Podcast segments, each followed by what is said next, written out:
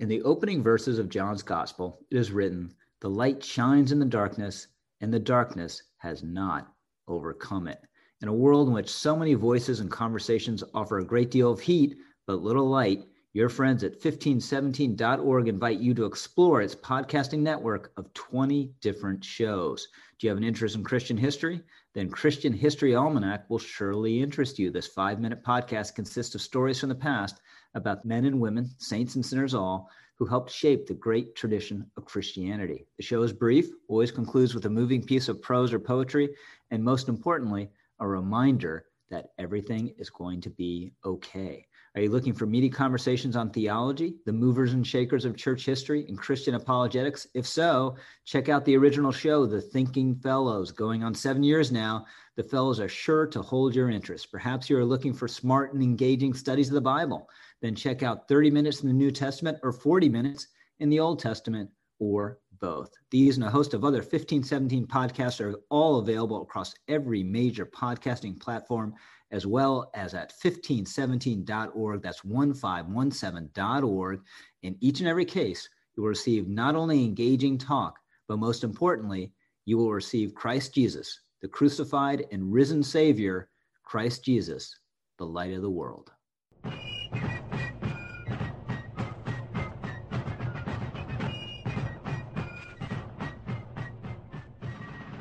Welcome to Constitutionally Speaking, a podcast about the United States Constitution, early American history, and political philosophy. My name is Jay Cost, and with me is my uh, co host and co agitator, co conspirator, Luke Thompson. Luke, how are you today?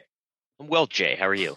I'm doing great. I'm doing great. So I'm in uh, officially in the second week of the uh, book publicity and uh, publicizing books is a very odd experience because it's very much the life of a hermit to write a book but then when you go to publish it you end up becoming like a used car salesman just basically like stopping people on the street and begging them to buy my book.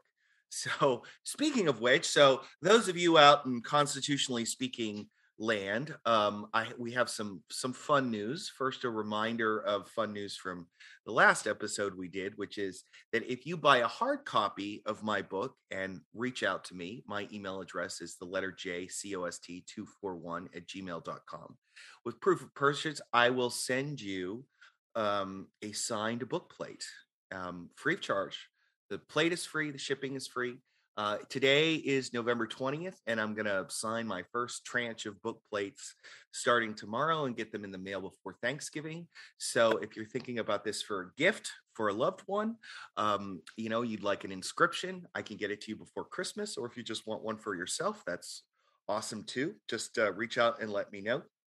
And then, Luke, I was thinking about this is, you know, since we are a podcast, we have a very uh, specific audience that enjoys listening to people nerd out about early American history, um, you know, listening as opposed to reading. And, you know, I, I noticed that we, a lot of people on the podcast or who listen to podcasts have bought, you know, audible versions of my book or otherwise just the audio book. And, you know, signed book plate isn't really going to do very much for them. So we, Luke and I have decided that we are going to do another round of bonus episodes. And if we had like high production values, this is where you'd hear a trumpet go. Burr, burr, burr, so we're going to do a bonus series on the history of the Democratic Party, is what we've decided to do. Because we think that'd be a lot of fun. We think our listeners, Luke and I were sort of thinking about this. I think our listeners would enjoy history of the Democratic Party. So we're thinking it's going to be a three part episode up to the Civil War, and then between the Civil War and the Great Depression, and then from the Great Depression to the present day. That's what we're thinking. A history of the Democratic Party. So, if you would like uh, these episodes, we haven't recorded them yet, but we're going to start doing that soon. But if you would like these episodes and you've purchased a copy of the book already, regardless of format, it could be hardcover, Kindle, Audible, whatever. Shoot me an email. Let me know. I'll put you on the list for the uh, for the uh, for the bonus episodes. So very exciting stuff. But that's not what we're doing today. Today we are going back and looking at Congress. And particularly today, Luke, we are looking at the history or not the history, but the shape today and structure and purpose and design of congressional committees.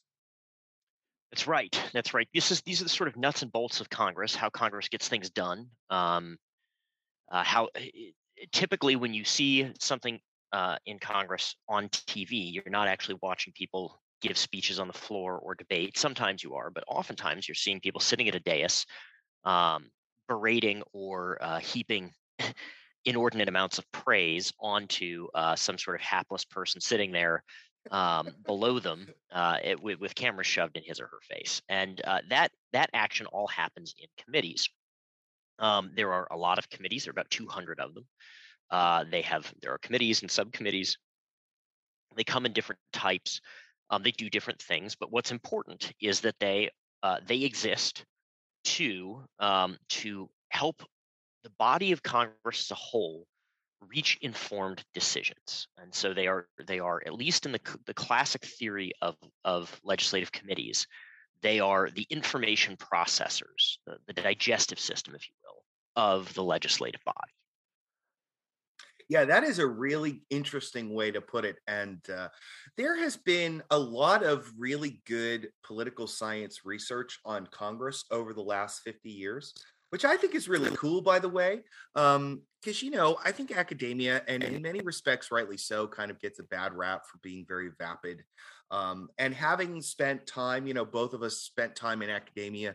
Um, I, I, I'm curious to know what your impression is, Luke. But my impression was there were elements of political science research. Like I always thought when I was there that the political psychology stuff was always a little weak. Um, but I was always really impressed by the by the research on Congress, and particularly the ability of scholars to u- leverage Congress's voluminous data records for the purpose of studying it. And over the last I would say, well, this sort of started in the 1970s, where you begin to see rather the, less of a what they would have called a behavioralist model but a more a structural equilibrium was sort of the idea. And the thinking in the evolution of thinking within political science became that um, uh, committees exist to solve specific problems that legislative assemblies confront and that particularly members of congress confront um, and there have been three, I think the last the last time I checked in with this, admittedly was a couple years ago. I'm not entirely up to date on the research literature, but there are sort of three big theories of what committees supply. Um, and the first one that sort of came out in this in the 70s was this idea of a distributive model. It's really cool idea and it's also known as this sort of gains from trade model. So imagine Luke and I are members of Congress. Okay. Luke is from, let's say Luke is from, I don't know, West Virginia. He's from West Virginia. And I am from Silicon Valley. Okay. Now, both of us are trying to secure benefits for our constituents. And me being from Silicon Valley, my constituents are going to be in the science and tech industries. And so, therefore, they're going to want science and tech type of benefits. Luke's constituents are going to be in the energy extraction, natural resource extraction industries. And so he's going to want to accrue benefits for them. So the question becomes, all right, so I go to Luke and I say, "Hey, will you will you help me out with this?" Well, the answer is no, because uh, whatever I could use for um, uh, for my constituents is no good for his constituents, and likewise for him. Right? If I just am asking, if I'm trying to build a coalition for my little piece of distributive benefits for my constituents, I'm never going to get it because my constituents are nothing close to a majority in Congress, and Luke has the same problem. So instead, what we do is we engage in a trade. I will vote for Luke's bill or Luke's little morsel for his constituents, and he will vote for my morsel.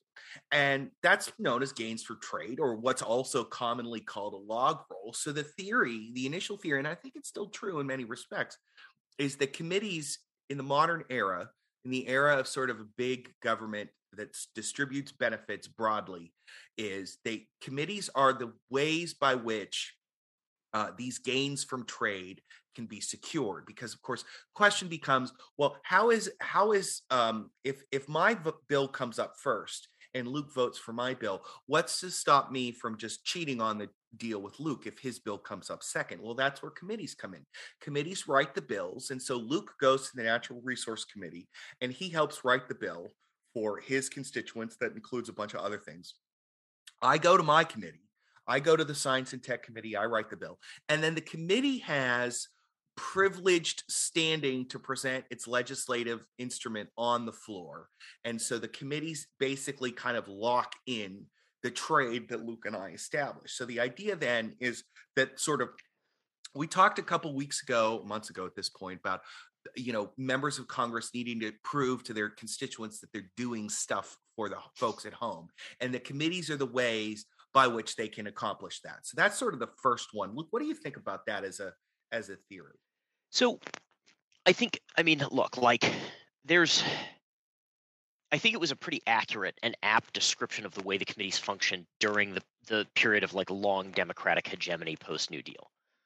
Um, because you had a couple of things going on um, that, that made it function. First of all, you had a considerable amount of ideological diversity within the parties, right? Um, and a lot of this was a byproduct of the, South being a single party state. But you had a lot of ideological diversity within within both parties and so it was it was possible to find points of overlap um, on the other hand I, I, think you also had a rapidly growing federal government tackling new areas of social problem right areas that either had been previously left to the states um, had previously not been viewed as government responsibilities or in many cases areas of meaningful economic um, and material development around issues of, say, electrification, uh, industrial infrastructure, railroads, energy, um, the highway system, et cetera. So, so you have legitimately large federal outlays for the purposes of uh, dams, canals. I mean, these are things that have been part parcel of log rolling for as long as Congress has been around. But during the 20th century, and certainly the first, you know, three quarters of the 20th century, or the middle the middle half at the very right. least these these are things that are that are happening on on I, I think it would be safe to say an unprecedented scale. Do you agree with that? Yeah i would and i think it also speaks to the fact that this theory is developed by uh, barry weingast and marshall i can't remember the guest his name marshall weingast and marshall in the late 70s so it makes sense that they're picking up on that development in the late 70s because it had been the dominant feature for the last half century. I also think it it speaks to the as you said, it's not just so much that we have um, divided parties, but we have, I would say, weakly ideological parties as well. Right. I think that there's a broad bipartisan consensus um, towards uh, a, a, an expansive federal government and an expansive foreign policy during this time, um, which is why I think you know Goldwater looks like such an outlier during right. the period. I mean, I don't even think like even in the FDR years, I don't think there's much of a difference between Alf Landon and Franklin Roosevelt. You know, so I think I think you're right. I think that that's um, I think when you point out the weakness of the parties, I think there's also people are participating in politics less for reasons of principle which I also think yeah. they pick up in the political science literature as well, or excuse right. me, in the in the political behavior, public opinion literature as well. And of course, a great irony, as our political, our more political sciencey type listeners will know, is that political scientists were like aghast at this in the 1950s, like, oh, we need ideological po- politics, and that ended up being like the monkey's paw, right, of like of political science. Like your wish is granted. Now deal with it, right? Yeah, I was gonna say we kind of have E. Schattschneider's like aligned cleavages in the yes. in society, but um, suck it. right, but but yeah. leaving leaving that aside for a second, I think the other thing to keep in mind too is you really also have much more regionalized economies, right? Mm. So um, you know what I mean by that is uh, consider the way the pharmaceutical industry works now, right? It is geographically concentrated in a very small number of districts and a very small number of states right? Um, that was true of a lot more sectors of the economy then. You know, it it wasn't you, you didn't have companies with suppliers everywhere. You did you certainly didn't have things like the tele you you had Ma Bell, which was right. I mean, was it even really a company, right? Like like it's not the same as the telecommunications industry or all of these other things that, that genuinely have purchase in in most of the country, you know, coast to coast, et cetera. And it's they have consumers everywhere, et cetera. This was a time where, you know, I might be, you know, if it, where I'm from in Kansas, you had, you know, you had aviation, you had energy, and you had agriculture, right? Those were the three things you had to care about. And as long as you looked out for those three industries, you could probably do a bunch of log rolls on, you know, I don't know, silicon imports. Right. That's right. Why not? Or, or something else. And so there was, I think there was some flexibility because you didn't, you didn't have, as, as you suggested, Jay, in the kind of economic or industrial base of the political economy, a nationalization either. Yeah. And I think also one of the things that we've seen in the last, it hasn't been that long, and it's happened more in the Democratic Party than the Republican Party. I think um, is you see these um, members of the Congressional Black Caucus, and you also see a lot of urban Democrats losing primaries to mm. ideological um, you know the AOCs of the world. Like, frankly, ideological extremists is I, I, feel pretty comfortable calling them that. And and these would have been in the in the mid century urban Democrats would have been the masters at this kind of craft of delivering you know material tangible benefits to their constituents and you just see them getting picked off which i think is a sign um, that the voters uh, don't really care as much at least on the primary level primary level you're seeing a more ideologically kind of you know sharpness to the electorate. And, you know, I, I think another example, it, Cantor doesn't exactly scan with this because his he had built a career in the party system. But Cantor would be a good example. Like you have the, you know, next House Speaker as your member of Congress, he is going to be able to deliver enormous benefits for your district. Uh, but they, the primary voters didn't care. They elected Dave Brat, who had no political background, and so presumably, not only does do they go from being, you know, the number two, their district is the number two to district of Republicans in the country, but now they're now they have a freshman with no seniority, but they also have a freshman with no seniority who doesn't know how the political game is played, and ultimately indicated pretty stridently, I don't want to play the political game. So so that's i think that's right. I think the first model is kind of that old model is not as useful. The, the other model and luke and i have talked about this before and the other model i think dates back to the very origins of the party system itself um, although when it was sort of developed by keith krehbiel in the 90s it wasn't he doesn't really at least as far as i remember really build it from a historical background but he has what he called and krehbiel's really great political scientist wrote some really great books, um, really accessible writer too.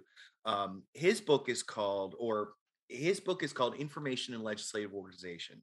And his theory is that the committees primarily serve as information gathering entities members of Congress to cut down on their political and policy uncertainty really brilliant idea. Krehbiel's argument is that, you know, look, if you're a member of Congress, you have to vote on pretty much every subject under the sun because every subject under the sun is within the jurisdiction of Congress. And there is no way for you to develop the policy expertise requisite to make the right policy decisions for your district.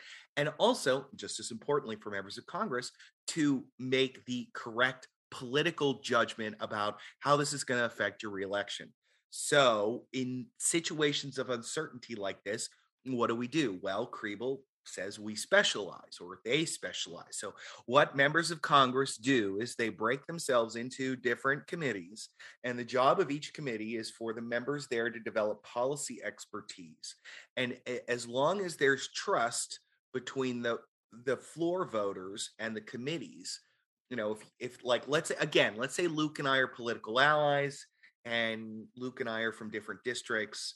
Uh, but Luke's on the let's say Luke's on the ag committee and I'm on the natural resources committee. I don't know anything about agriculture, so I don't know what this is going to do for my district. But Luke's on the ag committee; he's an expert in the ag committee. I trust Luke, so if Luke tells me this is a good thing, you should vote for it. I'm going to vote for it. So it's way that's a way to cut down on uncertainty. You have somebody you trust. Committees serve that function in Krehbiel's model, but on like a massive institutional basis. So what do you think of that model, Luke? I think that one still has some play. So I'm I'm biased because Krehbiel is also uh, an alumnus of the University of Kansas. So oh, is I'm- oh he is. Can I just say he is freaking awesome. he's great. He's, great. Great political scientist. Yeah. His, Um, his book was such a joy to read, which is such a weird thing to say about a political science book. It's it's really accessible. I mean, really pivotal is. politics is a bit more complicated, but but information legislative organizations is something that just about everybody can read. everybody. and I mean, so a so it's book. and it's God, that book's more than thirty years old, probably. I know, point, right? Yeah, it is. Yeah, but hey, I mean, the electoral connection's got to be pushing fifty. Yes, it is. Which So, is something. um, yeah, crazy. Well, without getting too uh, too nostalgic for things that Jay and I read in grad school. Um, yeah. no, I look, I I essentially subscribe to the the informational theory. Um, I think that log rolling definitely happens, um, but there's it's worth pointing out that legislating, you know, legislating in the committees, um, you you you might have a lot of log rolling happening in committees, but that doesn't mean that committees exist to to create log rolling, right? Right. um, and those are i think those are separate it, there's a cart horse question right so the like the, the gains from trade model that krehbiel is challenging and that you articulated quite ably jay um, doesn't actually have a, a very well specified mechanism for why log rolling would require committees. Right. Um, so it says look people form committees so that they can make so that they can do deals on distributive goods that will help with their reelection. So there are a bunch of assumptions that are embedded in there right? One is that distributive goods help with reelection. That's probably true in most cases but not exclusively right i mean if that was exclusively true then again eric cantor would not have lost to dave Exactly. right um, then uh, what's his name um, old man crowley certainly would not have lost to aoc AOC. That's a great nickname for him, by the way. Yeah. Joseph Um, Crowley, I- by the way. That's who we're talking about. He was the chair of the Democratic caucus and lost by like 5,000 votes. or Yeah, he was also the chair of. I think it was it was either the, of the Queen's Democratic Party. Wow. Yeah, I I, mean, like it's just there was it, there's no excuse for that man getting only twelve thousand votes in that. But it, it but again, like and yes, as you pointed out, you have this wave of reurbanizing bourgeois ideologues who have limited attachments to the geography where they particularly inhabit. Might don't move around. particularly need they don't particularly need material benefits because they're prosperous too. Right. So they don't need the distributive goods. Um, and frankly, if the overpass, you know, it becomes a problem, they'll just move to a different apartment elsewhere Yeah, in the city because they're not they're not dependent on rent control or things that fix you in a particular space in, in that borough anyway, right? Like That's good. they might just move to Long Island City, which is two congressional districts away, right? Right. And and a few stops on on the train. So you have eh, so yeah, you have this situation where um it it pre I think it assumes a level of of political benefit uh, based on distributive goods that may that is certainly not constant over time and certainly not constant over space. And so so if there's a lot of variation there, then it, it is itself an inadequate mechanism for explaining why the need to get gains from trade would necessitate anything institutionally, let alone then why committees are the best way to do that, right? So yeah, for instance. So for instance right a, a good a good counterpoint that i and i'm just coming up with this like on the mo uh, on the moment here right? Um, but for a very long time um, universities in the united states didn't provide much in the way of formal student life right? In, in the 19th century they didn't even gen- generally provide much in the way of libraries. And so um, students formed student associations, reading groups. Uh, the the most conspicuous legacy of this is the the Greek system, fraternities and sororities, right? Um, and these were informal organizations that were, you know, intimately intertwined with the social life of the campus, but were not themselves a, a, an extension of the university bureaucracy. Over time, university bureaucracy expands, and now I would say university bureaucracies are like insane, right? They they don't Yeah. even necessarily correspond to the social needs of of of students, but again, it's not obvious that the solution to needing to do deals is the creation of a formal committee system within Congress, as opposed to, I don't know, like members of the Congress living in a series of boarding houses that they could Right. right. Like there, there are other there are other possibilities. Yeah, or I'll ways give you an doing example of that. That's a good point. So, an example of a log roll that was a um, that came up in the middle of the 20th century was um, especially after the Supreme Court mandated one man, one vote for House districts, it was a hmm. real mm. problem for rural farm districts because their numbers, their members just started disappearing. Compounding right. that, of course, it was the shift away from an agricultural economy. And the farmers were probably the first and greatest beneficiary from the New Deal, right? The farmers got the best of the best from at least the first New Deal. And the farm subsidies are probably the one thing from the first New Deal, in addition to banking reforms that are still actually out there.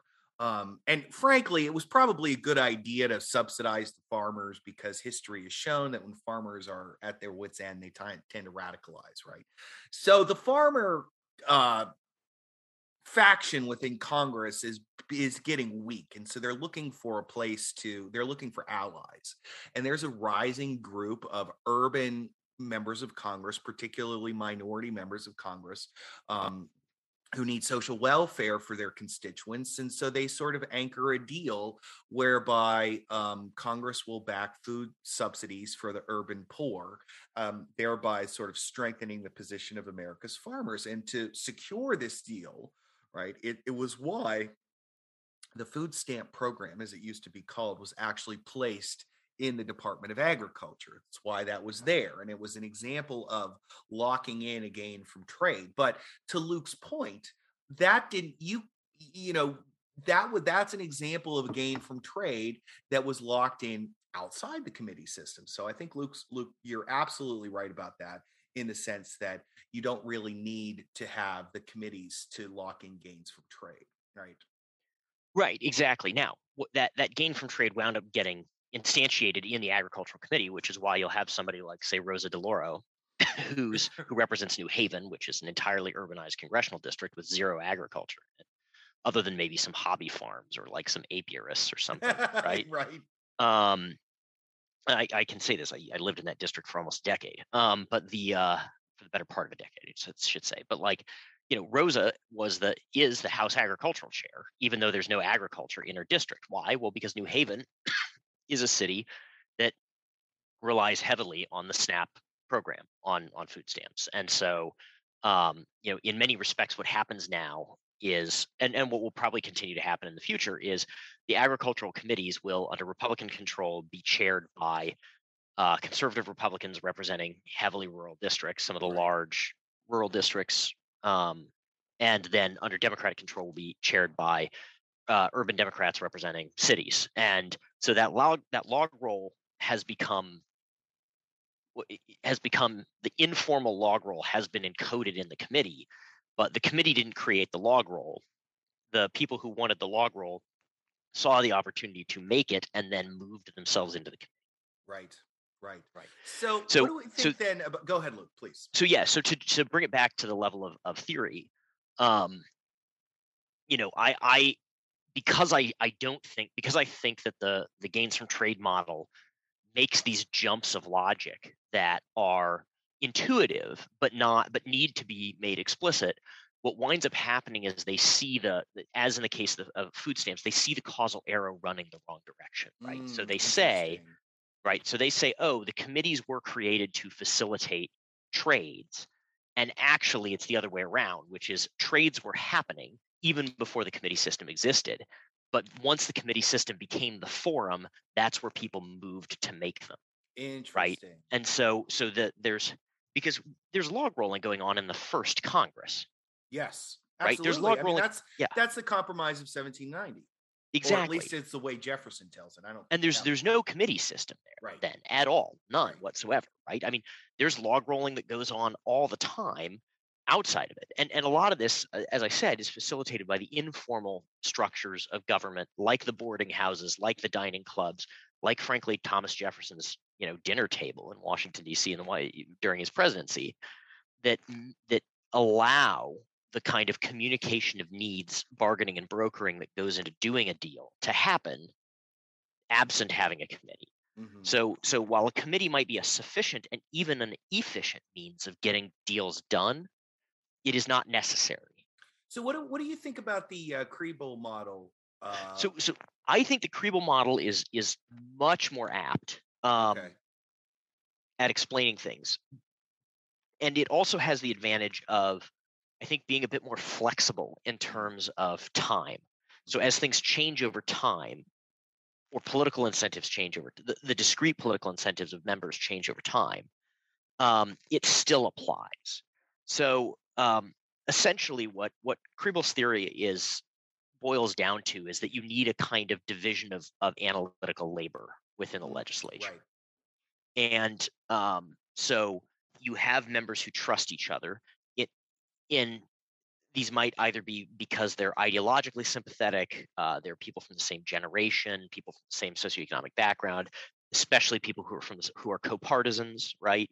They could just be people who get along and like each other. Right. There are lots of reasons, but you, it, I think you can sort of say, you know, there's an old joke about you know economists trying to get out of a, a hole and assuming a ladder. I think you can. right. I think you can say in a in a large group of people, you can assume trust among dyads. You right. can't assume trust within the group as a whole, and you can't assume that it's it's stable across everybody. But I think you can assume that trust will develop among pairs of people, right?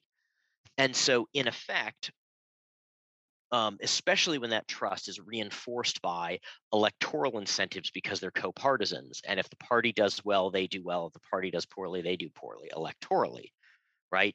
Then it makes sense to begin to divide the labor of analyzing the informational inputs that make up uh, signals to legislators between yourselves coming together and even if it's even if it's not you know functionally handing one another your whip card so that you guarantee that you're going to vote the way the other person says you're still saying hey um, you know i trust you you know before the votes just give me a rundown on on what i should say and and give me an explanation of why so i can go explain myself to you know whatever a donor who calls or some constituents or or a reporter mm-hmm, right mm-hmm. that that to me seems like a it's a more efficient explanation of why committees exist right? Because um you know in order to process that information you need a durable institution that survives electoral cycles right? Right. And it you know, even if committees, even if the first standing committee develops because members of the legislature are spooked by the informational advantages of the executive, specifically Madison and his, and the the sort of what will become the uh, the the Jeffersonian Republicans are wigged out by, um, by Hamilton's ability to jam through a massive program. Um, even if that's why the committee was created, over time, the fact that it persists means that personnel can come and go but institutional memory lasts. Yeah, I think that I agree. I think Krehbiel's um I was is it Kraebel or Kriebel?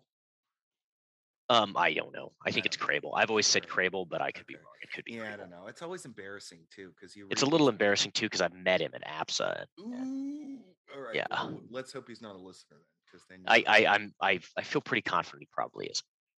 Oh, is he? Oh. Oh, oh no, is not. I don't oh, know. Bummer. I mean, probably oh, not. you had me. Oh, yeah, probably. I know. Sorry, sorry, Jay. I, that's all right. I had you very um, excited there for a minute. I, I mean, I agree with you. I think another thing too to bear in mind is that policy has become so complicated over the course of the 20th century, and the the task of government has gotten so much larger um, that you know you really need something like a signaling system via information. So I, I and I, I think that probably also why um, you know, especially in the House, you know, most pieces of legislation, most major pieces of legislation, when they come to the floor, they come to the floor under a closed rule, um, and and which I think that you look at that and you say, oh, well, that's you know the power of the party, which it is, because the Rules Committee is loyal to the Speaker, and the Rules Committee writes the rule and basically in a closed rule we'll get to this in a couple weeks when we do a legislative procedure but that's basically no amendments on the floor or very limited amendments or some sort of like it's not a free for all on the floor unlike in unlike in the senate um, and you'd look at that and you say oh well that's a sign of the of strong parties which is party leadership but you know the the majority on the floor can reject a rule if it wants to and it rarely, if ever, rejects a rule, which is a sign that the floor majority is satisfied to trust the committee or whoever has put the legislation together, which is a sign, I think, consistent with with with Krehbiel's um, with Krehbiel's theory.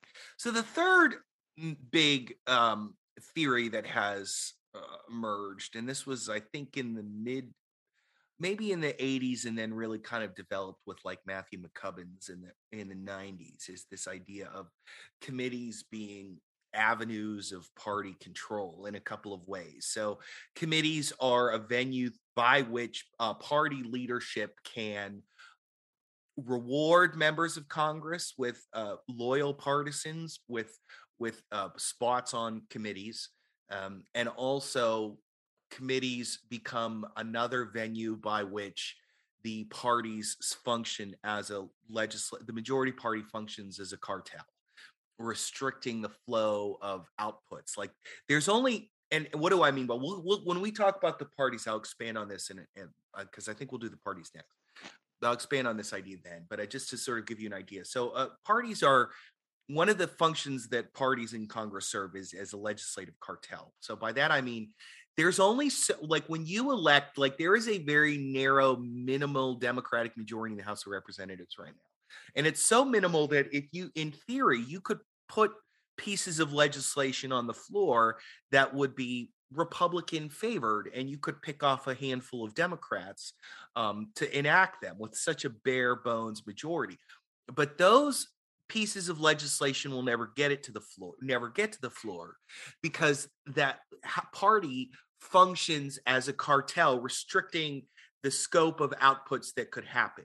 Right. So uh, the only things that are going to be considered on the floor of the House of Representatives, so long as the Democrats are in control, are pro Democrat pieces of legislation. And if the Republicans take control, you know, in 2022, then the inverse will happen. And journalists have begun taking to calling this the Hastert rule, uh, where popularized during the, the speakership of Denny Hastert in the early uh, in the 2000s which was that only if a majority of the majority doesn't want something it's not going to go to the floor which is a good way to think about it except that that has generally been a rule and or at least that is just an implied value when you have a strong unified party. You could just as easily have called it uh, the gingrich rule for instance. And so then the idea is that the committee system functions in the same way where the committees are going to be tools of the party to restrict the legislative output and also a way so what the committee business is going to be tailored to the agenda of the party. So it's going to function as as an extension of the cartel right? So the committees are not going to produce legislation that is going to embarrass or antagonize or inject in, in, jeopardize the majority party's position. But then the committees are also a way to reward and punish members of Congress. And I give you uh, before I throw it to you, Luke, I want to give one example of this because you know I think it's useful to sort of give real world analogs to this. Um, in 2010, no, sorry, in 2008, the Democrats, well, they had the majority in the House, but the majority in the House expands. And more importantly, they get basically a filibuster proof majority in the Senate, and they get Barack Obama as the 44th president of the United States. Now it is looking very much like some kind of climate policy could be produced, some kind of sweeping liberal reform or whatever you want to call it, climate. And that that was going to go through the Energy and Commerce Committee. The problem it was is that, or at least from the Democratic Party's perspective. The problem was is that John Dingell was the chair of the Energy and Commerce Committee and had been for a very, very, very long time. Dingell at this point was already the dean of the House of Representatives, I believe, which is saying a lot. Um, so it was a big deal for his constituents, and it was a bigger deal to have Nancy Pelosi basically defenestrate him. Basically, is what Pelosi did was she booted him from Energy and Commerce from the chairmanship and she moved Henry Waxman, who was the congressman from, I'm not kidding about this, literally the congressman from Hollywood. He was at the government government reform committee. He was the chair of government reform. He gets moved over energy and commerce. So that would be an example of the uh, party using the committee and Pelosi wanting to get some kind of piece of legislation on climate to the floor that is consistent with the interests of the majority of her party and suspecting that Dingell was not going to be the guy to do that, even though Dingell had moderated on climate over the years because his district had changed. The reality was is that she expected, and probably rightly so, that he would drag his heels at least on the margins. That would be an example in the real world of you know seeing committees as tools of the party. Yeah.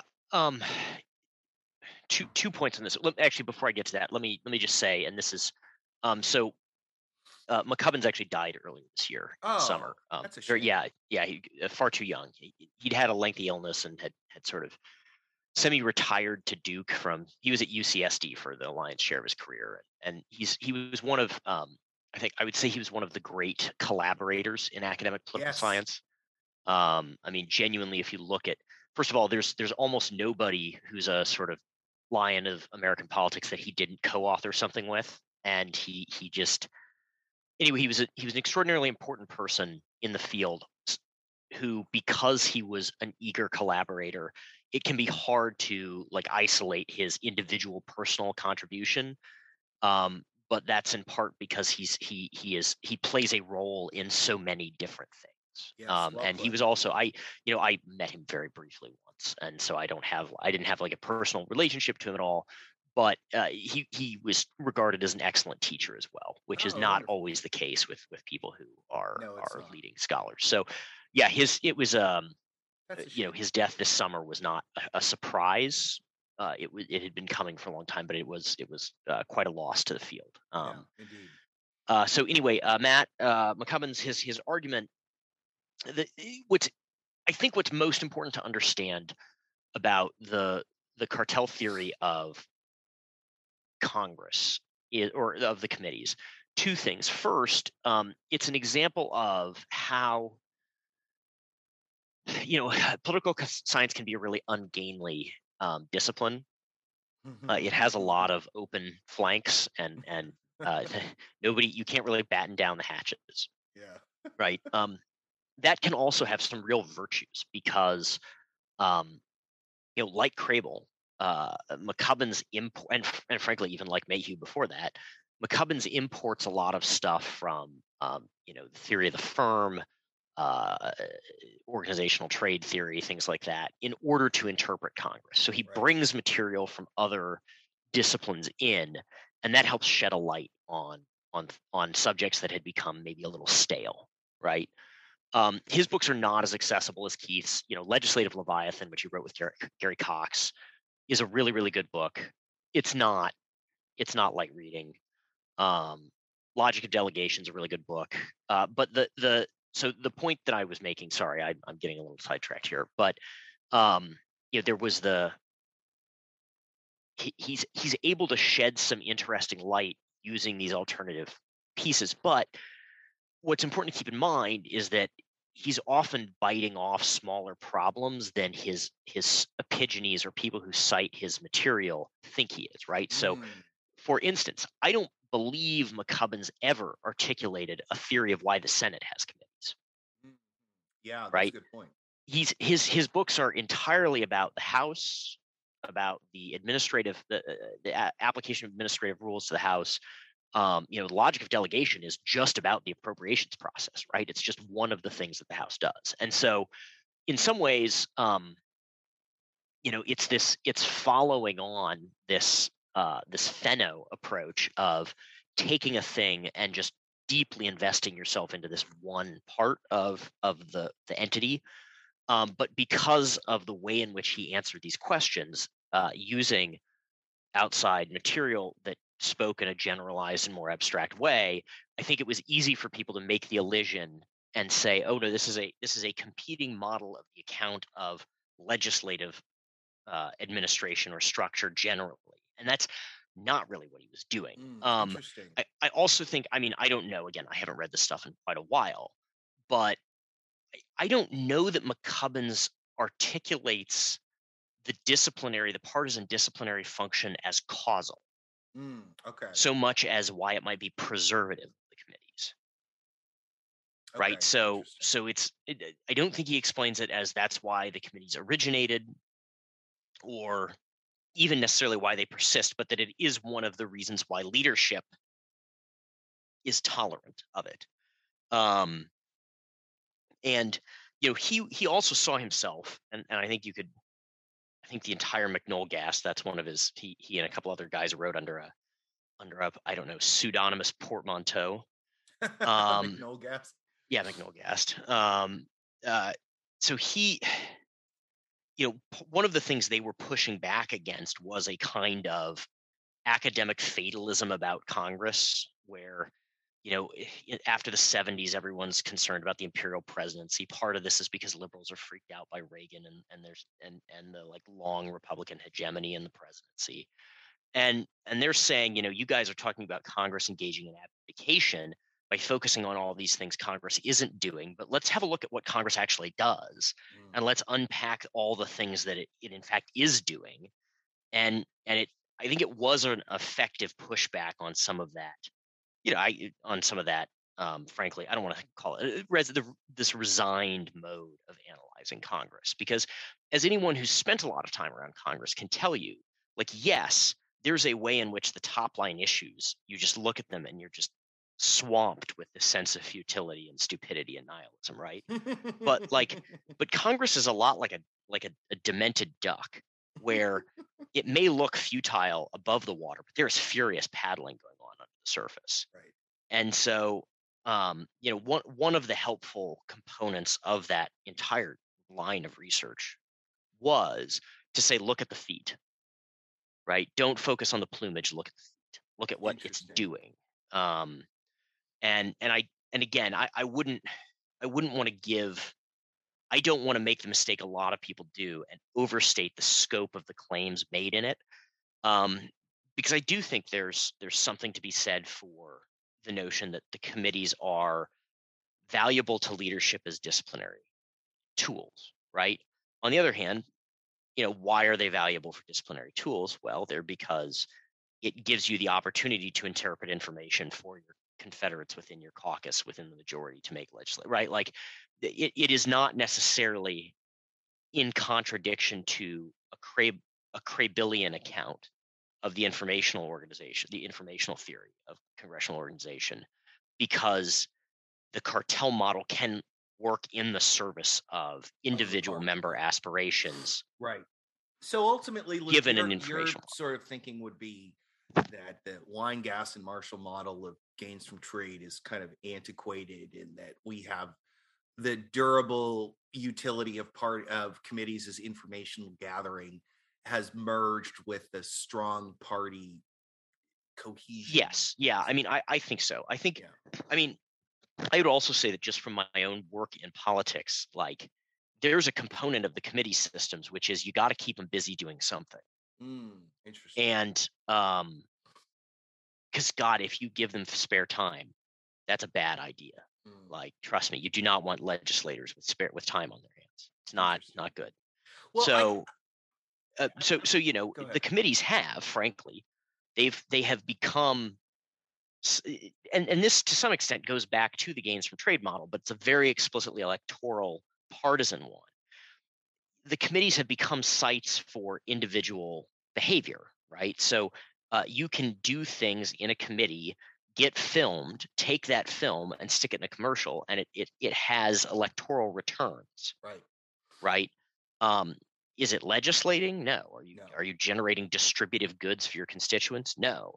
Are you creating inputs into television ads that make it look like you're standing there fighting the good fight and, and opposing the evil people? Yes. And so there's a there's a way in which the gains from trade theory is kind of right, but for different reasons, because mm. they they have time delimited understandings of electoral incentives um, that are that are too fixed, right? So it's on the one hand, it's un, it underspecifies its mechanism, and it over determines its um, its or over or sort of over specifies its uh, its definition of electoral incentives. Interesting.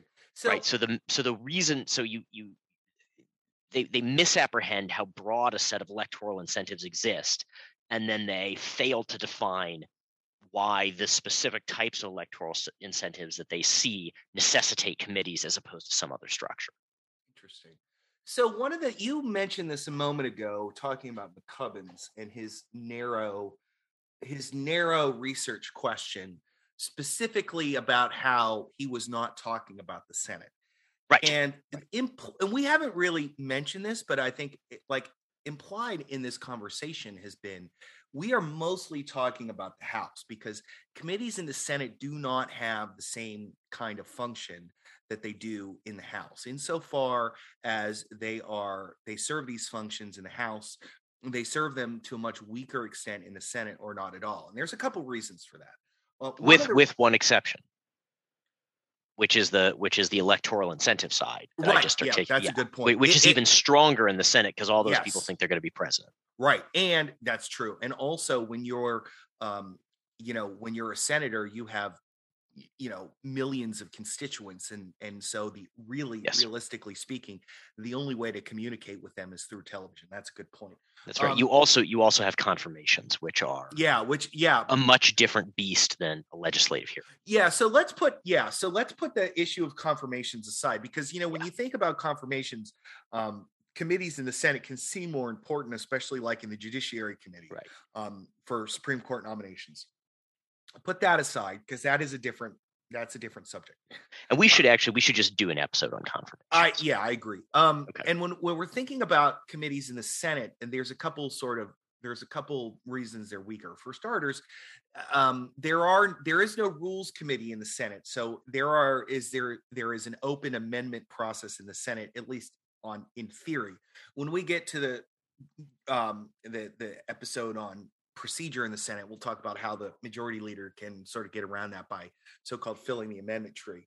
Um, but at least in theory, you can uh, you can offer any amendment to piece of committee work on the floor of the Senate, at least in theory, which you can't do in the House unless the Rules Committee allows you to. Um, so that d- means that again, in theory, committee products are not as privileged in the Senate as they are in the House. They could be adjusted. Another which makes them sort of less useful as sort of binding the floor and locking in the informational partisan advantage or whatever whatever the committee function serves in the house a lot of that requires its product to be uh, privileged on the floor which they don't enjoy the same privilege on the floor and then another thing is that senators because there's fewer senators and they have, as Luke indicated, they're all running for president, um, or at least most of them within a certain age range are running for president. Like, um, you know, Chuck Grassley is not running for president. Yeah, put it that way, right? right? He would be one of those guys who's not running for president. But there is a senators within a certain age and ideological range are all running for president, right? It, it, if they're not actively, then they're keeping their options open um, or maybe at the least to say they're not not running for president. And and frankly, up until McConnell, that included the Senate Majority Leader. Right. Yeah, that's I mean, a good point. Yeah, Bob da- Dole, Dash Dole ran multiple Daschle times. Daschle ran, thought about it. Right. Yeah. Daschle thought about it. Daschle exactly. ran. That's right. Um, yeah. and, and it's in fact the the specialization of the Senate Majority Leader as a non-presidential figure is a relatively it's that's it's been that way in the phenomenon. past, but it's yeah. relatively new. Yeah. That's a new phenomenon. That's a good point. Um, and, and so what they often will do is they'll take advantage of the fact that senators will take advantage of the fact that committee work is not privileged on the floor and they'll just write their own pieces of legislation. I mean, we've seen this over the years with a variety. and You've seen this like the gangs. There's always talk about the gang of six, the gang of 12, the gang of whatever. Um, those are basically what they are is, you know, ad hoc committees that just form among members of the Senate to drive some kind of policy solution um, that operate without outside of the committee. And and a great example of sort of the weakness of committees is John McCain. McCain bounced around from policy domain to policy domain without any regard for committee boundaries because that was just kind of the guy he was. He wanted to be involved in everything. And so he was. Another example that probably would have been Arlen Specter, right? Arlen Specter, who was a senator, Republican senator from Pennsylvania from 1981 until 2009, at which point he jumped over the Democratic Party. Um, he'd be another example. The guy who's always in the middle, all his votes always up for grabs. And so you have to come track him down and you deal with him after you've dealt with everybody else because he's the last vote that you need. And, and, you know, that sort of speaks to another difference between the Senate and the House is that let's say the majority leader has 217 votes locked in and you're the 218th. Guess what? You're going to vote yes. You, as a lowly House member, are not going to stand athwart 218 other members.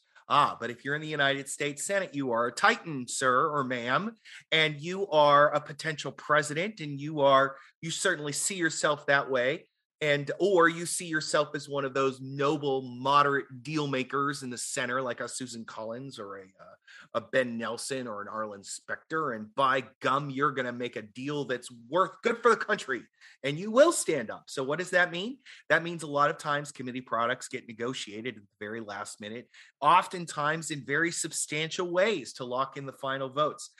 So committees don't serve as great a function in the senate as they do in the house but Luke, I, so I have one final thing, and I'm really curious to hear your thoughts about this. As somebody who is, you know, our audience knows I've sort of gone off to live this kind of monkish life of writing about the founders, and my head is stuck in history books, you know, because our educational backgrounds are very similar but and our interests in politics are very similar. But whereas I've gone off to sort of specialize in American political development, you have are much more have much more contact with the functioning of modern politics today. And so I want to pose a question to you, if that's okay, not to put you on the spot. Sure. sure. Um, to what extent have, are we moving into an era where committees don't matter at all because we have these omnibus bills that cover so many different policy mm-hmm. domains and get tinkered by leadership at the very last minute. I'll give you an example of what I mean by that. Uh, the Obamacare debate, you know, that was an extraordinary event to watch a couple years ago. Well, I guess it was a decade ago, if you can believe that. But you know what happened was initially the, the bills were sent on the Senate side and on the House side. They were sent to specific committees. So the House, like um, Ways and Means, got a copy of the bill. Energy and Commerce got a copy of the bill. I think Health, Education, and Labor got a copy of the bill maybe that was the Senate one, and then Senate Finance got a copy, and so they all wrote these bills. And then they all produced the bills, and then the bills went to in the Senate, they went to the majority leader, um, and Harry Reid, and then in the House they went to the speaker. And the speaker and the majority leader just picked the parts that they want and basically redrafted the bills and put right. them on the floor. And and we are in an era now of just these massive omnibus pieces of legislation that are i mean now admittedly there is the work of committees embedded within them but to what extent has this sort of massive gigantic bill like making process just empowered the party leadership to effectively write legislation um, and really sort of removed the role of the committees yeah so um, okay uh, there's there's a lot to that question mm-hmm. um, i think that the so, so it's undeniable that the leaders of in the party leaders in their respective chambers exert far far more power and control now than they did in in the recent past. Certainly in the last like 40 years. Um and that a lot of policy making gets channeled through those leadership offices. Um i think a byproduct of that is that well no not a byproduct so there's one question which is why is that happening? There's a separate question of of what does that mean for the committees? Right. Uh, those it, there, there might be an inclination to assume that because the committees are moving th- uh, th- those are separate questions but they kind of flow back into one another right? Like mm-hmm. um, legislative leadership has filled a a competency gap that the committees have sort of created right? Like the committees are ha- are not as effective at generating good policy as they seem to have been in the past. Does that make sense? Yes. Um, and so, while on the one hand, yes, I think party leaders always would have liked to assert near dictatorial control over the chambers, um, uh, they they also have in some ways been filling a gap that was created rather than than than there being a struggle between the committee chairs and the leaders. And and one bit of evidence you have for that is that you know, McConnell during the Trump administration for about a year and a half manages to damn near return things to, to regular order. Yeah. Right. And so if it were just a question of a zero sum game between leadership and committees, why would any leader ever voluntarily give up power? Mm-hmm. right now again the senate and the house are different the house has pretty much always been a dictatorship Yes. um, i think i've said this on the podcast before but a friend of mine uh, who, who was until relatively recently a house staffer uh, jokingly described being in the minority as, as working at a think tank that holds roll call, roll call votes. Mhm. um, but but that's an important function and that's where the committees come into and i'll get i'll get there in just one second. Um, so part of it is that as a leader when you're trying to reconcile the incentives of your entire caucus one of the best ways to do that is to say go do you know you know go do you. Like have fun Right. um, oftentimes we make the mistake of assuming that the centralization of power comes from a position of strength rather than a position of weakness and that that in fact um, strong leaders or leaders who want to be strong uh, will find that the best way to to strengthen their position over their their constituents is in fact to just let their constituents do what they want up to a point right? Mm. and so the committee system is a very very good way to burn off the the ambitions and energies of of members. Um and so that's part of why you know leadership leadership doesn't want to be responsible for making every single hard decision because that's a great way to be to to get members of your caucus pissed off at you um who who want to and want to get rid of you right? Whereas if if you can instead say to senator x sorry chairman y is the reason we're not putting your set puppies on fire amendment in in the bill. Not my fault not my call right. you know take it up with chairman y. Um that's good that that lets you defray blame. Um the other thing is, is it's not as if i mean yes leadership has a lot more staff but they don't have end, endless staff resources. And so you know these these bills are are overwhelming and, and extremely demanding for them as well.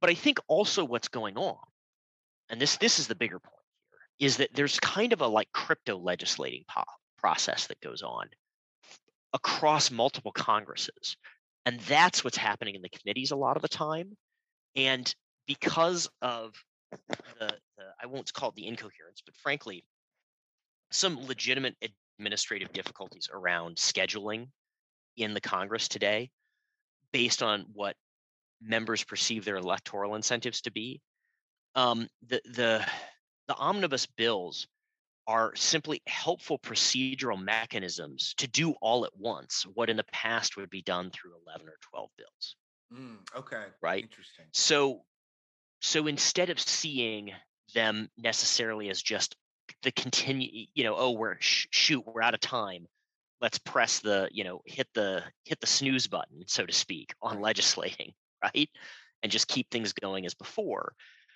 it's uh, we're getting to a point where the committees do work to generate lots of ideas and then they all get wedged in at the end Mm, okay. Right. Okay.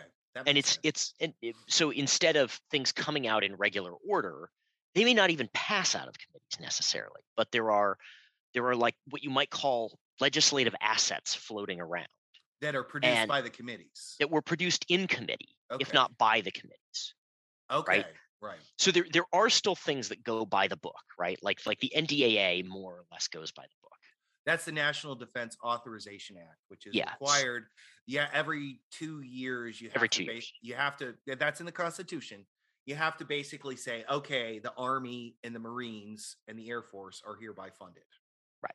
Not Specifically the the Ar- Navy.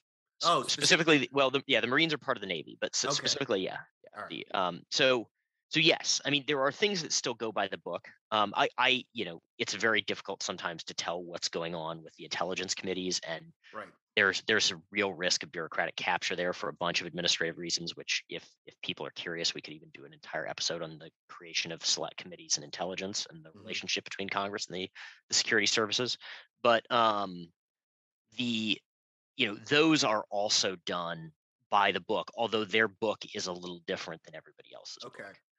Um where it gets interesting is if you're an if you're a, a, a legislative entrepreneur right if you're a member of congress and you have an idea whether that's I, that idea is i want to build a you know i want to rebuild bridge x or you know we should fundamentally change the way we i don't know calculate medicaid rates for you know women over the age of 35 whatever, right? Okay. you know i'm just making things up here. Right. Um, whatever the or, or or like how we how we calculate water cleanliness. Mhm. Sure.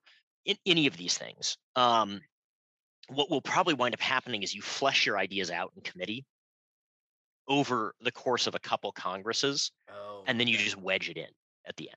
Uh, you wedge it in. Okay, so yours. Oh, this is an interesting. Okay, well, I'm. I'm I mean, and now this is now again, what this means is that the personal relationship of individual members to leadership becomes really important because because you have to have a leadership relationship with the leader to so that because it, nothing. These things are not necessarily going to happen on a formal basis. They're going to exa- exactly taken exactly up or not taken up at the discretion of the leadership.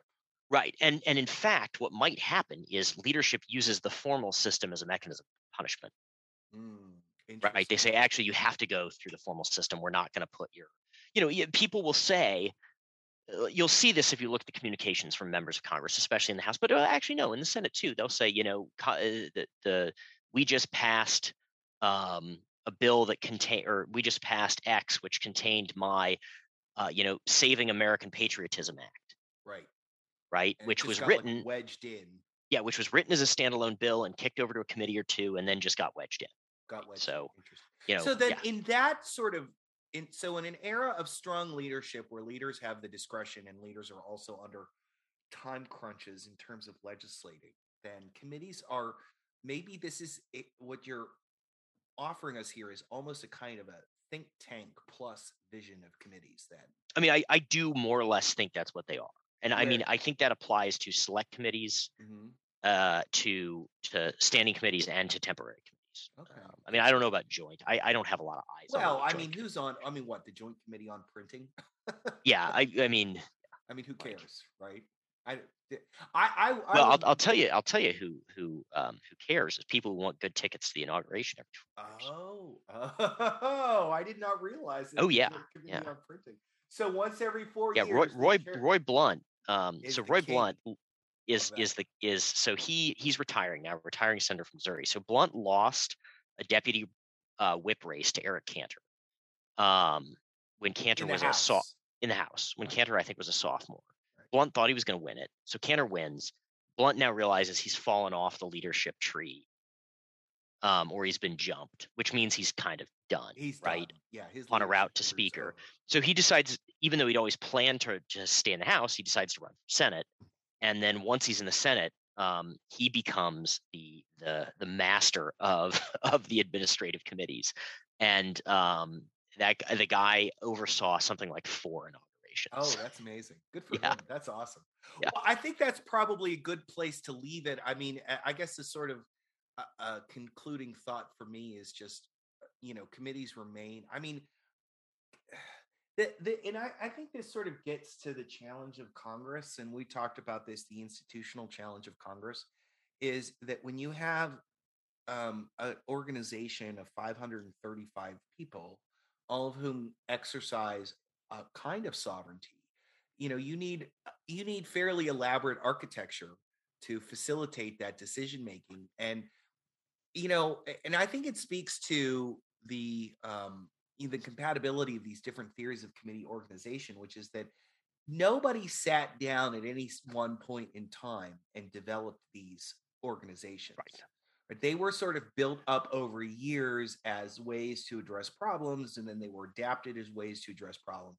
And so, what you have in Congress is a very clunky system that nobody intended, but still exists and continues to exist because they solve problems for legislators. And I think ultimately, you know, to sort of swing this back to a previous, and we're going to talk about this when we get into floor procedures and we get we get to uh, party procedures, is that ultimately all of this exists because members collectively believe that this is the best way to enhance their reelection prospects or whatever political goals they might actually possess. And so while the committee system is clunky and it's it's evolved and changed over the years, it still serves fundamental purposes and and I think you know the challenge I think for the average American to understand Congress is is that it's incredibly complicated um, and it's very you know it's a very complicated system and and and like I you know I 10 years ago, I was very well read on the literature of the committees and I understood it. But now, I, like, as the last 20 minutes will probably illustrate to the listeners, like, I, I'm kind of at a loss. And so needed to lean on Luke to help me understand committees now. I mean, that's just, it's not just that they're complicated in and of themselves. It's just that they're always, their function and purpose is always changing. And yeah, all this stuff just kind of, you know, it's, it's sort of, they can be repurposed, like constantly repurposed. And frankly, like I think in another 10 years, if you were to pull out this podcast episode, you'd probably say, well, that's not how they work anymore. Yeah, I, I mean, if I can build on that just a little bit, Jay, because I think that's an excellent point as an upshot for people, is that the, the committee system is structured enough to let Congress meet the the electoral needs of its members, but open textured and mutable enough that it it it generally shifts to adjust to technology or or changing political incentives. And you know, one of the easiest ways to look at this is that you know we talk about the committee system, but in, reality we don't really have a committee system, right? So eh, what do I mean by that? Well, you have a set of standing committees and they're all divided into different tiers, right? Let's just talk about the standing committees. Forget the special and, and the select committees and the joint committees, right? The standing committees do 99% of the work. So, right, that's the talk about the standing committees. Um, you know, those guys, uh, like HASC has 60 members, right? That's the House Armed Services Committee. It has more than 10% of the body is a member of that committee, right? Um, by contrast, rules, which decides how the House functions, has uh, like 20, maybe, probably fewer. Um, and two thirds of them are in the majority. Uh, no, it has uh, it has like a dozen. Um, I'm just going through in my head how many people, but then they're like 12, right? And what happens is the majority always has about eight or nine, and the minority always has like four. Right. Because when you're in the minority in the House, there's no reason to be on the Rules Committee except that you want to be the chair the next time you get the, the majority time. back. Right. Um, because you're just totally powerless on the Rules Committee in the minority um, and and the people who staff the rules committee tend to be your sort of harder edge partisans, right? Because the job of the rules committee is to govern with an I mean, they're fist. they're the sharp edge of the partisan spear. They're, they're the hammer. They really are the hammer, right? And so, um, you know, the rules committee is as powerful as HASC, but it has, you know, a fifth of the members, Right. right? On the other hand, HASC is indisputably higher status than rules, right? Right. Absolutely. which is weird. And HASC has sort of more tangible uh, distributed benefits than rules. um, and well, so- rules has like no distributed benefit. yeah, it has zero distributed benefits. It has tons of partisan benefits, but it has be, but you know, but it has no distributed benefits. So it just it's it's a scenario in which we may these are both standing committees of the House of Representatives, but they are not the same. It's just Right. fundamentally different purposes. E- exactly. And so the in some respects the organization of Congress in these committees is not it's not reducible to Like when we talk about a thing as a committee system. Right. Or a single theory is the Uh, explanatory theory. Ex- exactly, Right. right? yeah, there's probably there are pockets where within Congress where the distributive theory still is very apt, right? Right. There would there would be pockets, and There, there like- are also pockets where it probably, at least according to people I've spoken to who have worked for or have been members of, like the Intel committees, because everything's classified and everything's secret. Like it, it, it sort of looks like Philadelphia in some ways, right? Like people Mm. are, you know, there's not a lot of staff, right? Um, staffing is severely restricted on the intelligence committees. Uh, these guys spend all day in a SCIF right. um, wait, sorry, that's a secured classified information facility. The, that's the, the place where you can read classified stuff on on Capitol Hill. Um, and they can't talk about what they do, right? So it's just it's a very different. We don't even know what that is. Really. Yeah, um, it's a very different thing.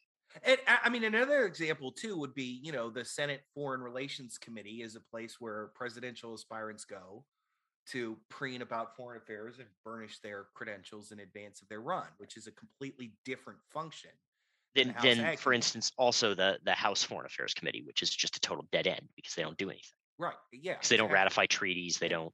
Right. don't- Exactly. That's yeah. a completely useless committee, Yeah. or well, basically. Right. Okay, well, I think this has been a very. I hope our listeners have enjoyed this episode. Um, you know, it doesn't have the grand sweep of like our historical overviews, but I think that it's you know our goal with this is to really help our listeners understand Congress on a on a more like when you read the newspaper, you get a sense of what what this actually is. You know, especially in light of the fact that journalists themselves don't know very much about Congress, to be perfectly honest. So mm, they tend to over dramatize personalities and they don't have the background in the institution. Um, so, and I think our next sort of move in, in, is to sort of go on and look at the political parties. I think will be our next. Mm-hmm. Um, and so, thanks again for listening. And just as a another shameless plug, dear reader, dear listeners. So, my book, James Madison, America's First Politician, is now available. So, if you would like to purchase a copy of that, I would appreciate it. Um, also, if you have read the book and have enjoyed it and you um, would like to uh, leave me a five star review at Amazon, that would be uh, tremendously appreciated. That actually adds up over time. Um, you know, like uh, Price of Greatness, for instance, has like a 4.7 star review on Amazon with like 50 reviews, and it's in the editor's picks in history. So it just sort of helps create kind of a shelf life for the book. I'd really appreciate that. If you hate the book, uh, don't leave me a review. You can just write me a nasty email and explain why the book was terrible. Um, but also, if you if you um, have a hard copy of the book, I strongly encourage you to email me. It's completely free. jcost241 at gmail.com. I will send you uh, an autograph plate. Um, and if you want an inscription, that's fine. Just send proof of purchase and your a mailing address and an inscription request. I'd be more than happy, be delighted because I'm really excited to get the book out there. And the uh, I've I've tweeted photos of the um, inscription plates. I'm really pleased with how they turned out. And then also, if you um, got an electronic copy or the Audible book, send me an email. I can send you our old bonus episodes that we did for Price of Greatness all those years ago, three years ago now. Luke, can you believe that? Um, God, that is that is hard crazy, to believe. isn't it? Yeah. Um, so I on our sort of drunken kind of sloshy kind of ranking of the presidents, uh, but then also we're planning to do um, uh, a, we're going to do a history of the Democratic Party. I think we're going to record that episode this week. That'll be three parts, so I'll send those out as we as we finish them. So if you'd like all that, look at all this bonus material available to our listeners. Aren't we great? So we're anyway, just turning it out.